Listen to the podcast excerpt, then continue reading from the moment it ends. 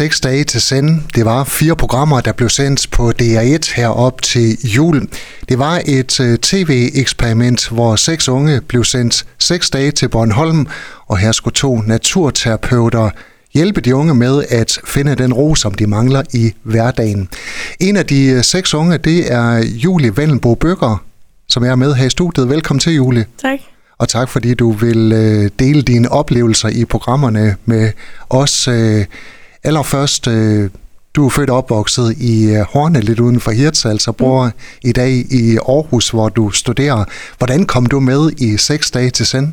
Ja, men det er jo takket være min far, som øh, kender en af de to naturterapeuter, som lagde et Facebook-opslag op om, at de laver det her program. Og så var min far hurtigt til at være sådan, Julia, det er ikke noget for dig. og så ringede jeg faktisk bare til Simon, en af de to naturterapeuter, og som bedte mig om at sende en ansøgning ind til DR, og så kom jeg så med, så blev jeg castet. Hvorfor vil du gerne med?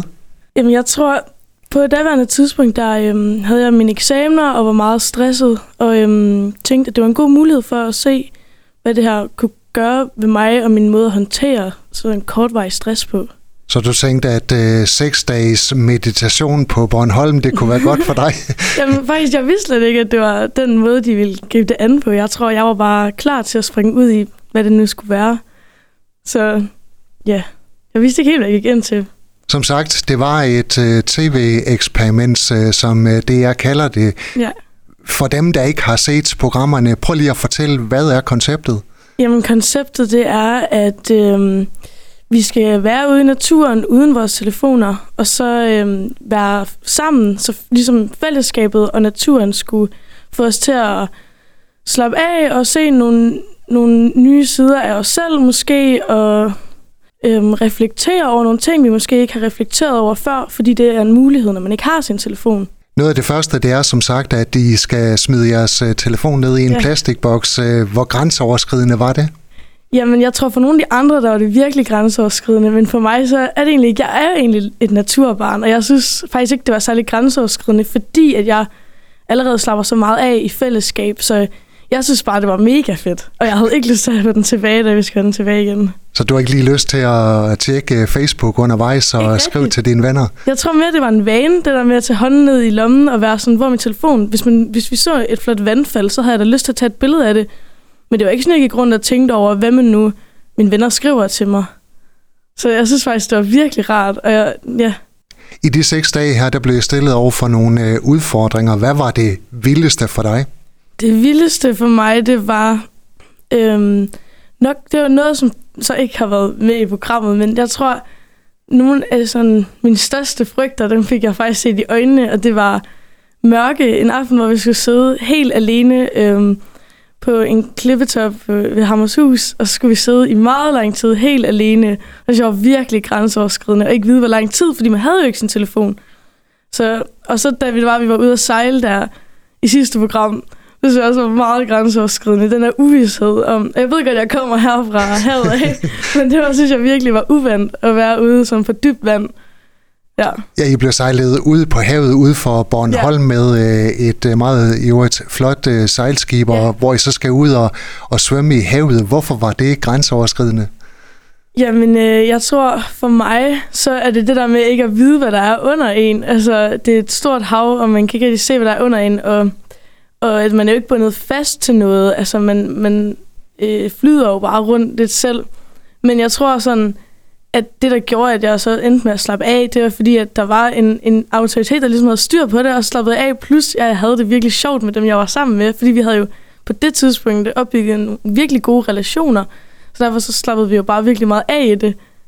Hvordan synes du selv, øh, du klarede udfordringerne i forhold øh, til de fem andre?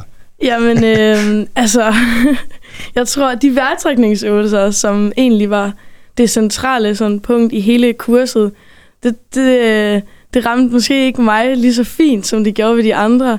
De andre, de havde jo øh, kunne godt komme ind i senden og ind i sig selv, men jeg tror, jeg strittede lidt imod. I program 3, der er du sådan uh, lidt mere i, i fokus end, end i de andre. Ja. Der skal I netop lave de her uh, åndedrætsøvelser. I ligger på nogle uh, skin i en, i en rundkreds. Mm. Uh, det har du lidt svært ved at håndtere.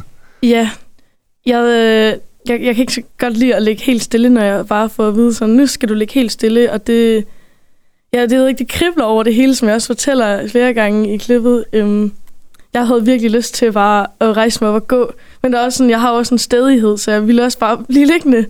Ja. Hvorfor var det så svært for dig? Jamen, øh, altså, jeg dealer med en masse uro ind i min krop, som, altså, det er jo ikke fordi, det altså, er en dårlig ting at have uro og masser af energi, men når man så bliver bedt om at ligge stille og lave nogle vejrtrækningsøvelser, og alle andre bare kan finde ud af at falde i søvn, og jeg, jeg ved ikke hvad. Altså, det, det var virkelig en forfærdelig oplevelse. Altså, det kriblede bare over det hele i mig. Jeg, jeg havde virkelig lyst til bare at rejse mig op og, ja, og bevæge mig. Jeg kan, jeg kan ikke ligge stille i så lang tid. Du fortæller i programmet, at du har ADHD. Er det på grund af Ja. det? Ja, det er på grund af det. Mm. Altså, øhm, jeg tror, at jeg har også snakket med mange andre, der har ADHD, om at de kan relatere til mig. Altså, og det har de også skrevet på Facebook, at når man har ADHD, så er det bare rigtig meget, der sker inde i ens krop. Altså, selvfølgelig sker der en masse inde i ens hoved, men det er altså til ens krop. Altså, der er, der er altid gang i den inde i ens krop, så at ligge stille, det er en stor udfordring, som måske godt kan være lidt svært for andre at sætte sig ind i. I forbindelse med den her øh, øvelse, der fælder du også øh, tårer på tv. Ja. Øh, hvordan er det at se det bagefter? Og om jeg, da jeg var her, at jeg begyndte at græde, der tænkte jeg, nej, nej, det var det, jeg ikke ville. Fordi det synes jeg var et forkert budskab at sende, fordi jeg, det var ikke, fordi jeg var ked af det eller noget. Jeg tror, jeg var rigtig frustreret, og så... Men jeg synes faktisk, at det, jeg har formået at formidle det ud på en rigtig fin måde, og jeg er egentlig tilfreds med, at, at jeg græder. Altså, det er også en del af at være et ungt menneske, at nogle gange så føler man en tårer over, hvad det så er. Men ideen, det var vel også, at man ikke skulle kunne holde masken i seks dage. Altså, man Ja. skulle virkelig øh, vise sit øh, sande jeg. Ja, jeg tror, alle undtagen en endte med at græde, og de fleste græd også på tv, ja. Og det var, der, der var også, altså, så må jeg tænke, om det fordi vi går rundt og græder en hel ma- masse, men det, det, sådan husker jeg slet ikke turen overhovedet. Men altså, det, det var meget en del af at være menneske og græde. Altså, jeg husker det jo ikke som om, at vi gik rundt og græd. Det kan godt være, at det sådan ligner lidt, at, men det er jo, det er jo fordi, at det, det, så sker der jo noget. Der kommer nogle følelser op. Ja. Ja. Hvordan har du det med programmerne her, efter de er blevet sendt? Jamen, jeg er faktisk rigtig glad for dem. Det var virkelig sjovt at se sig selv udefra. Altså, jeg vidste jo ikke, at jeg bevægede mig sådan. Jeg vidste ikke, at jeg snakkede sådan. Øhm, men altså, det var virkelig sjovt at se, og jeg føler, at jeg har lært meget af at se mig selv sådan gå rundt på en naturlig måde. Øhm, og jeg synes også, at jeg er kommet ud med de ting, jeg gerne ville. Jeg synes, det, jeg har fået, fået de ting med, som jeg gerne ville sige om mig selv, og den måde, jeg reagerer på. Så jeg har det faktisk godt med det. Hvilke reaktioner har du fået fra familie og venner?